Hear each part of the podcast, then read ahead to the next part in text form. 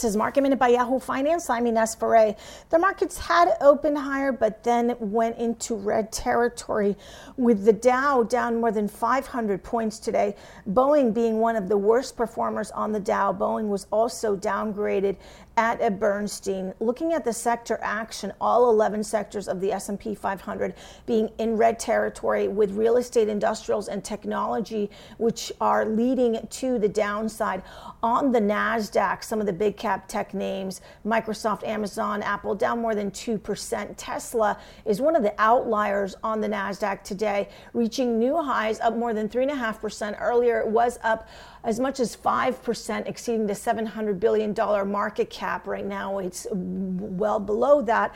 However, the stock is still up more than 3.5% based on its deliveries for 2020, coming in at 499,500 vehicles delivered last year. That almost met its target of 500,000 vehicles delivered. For more market minute news, head to yahoofinance.com.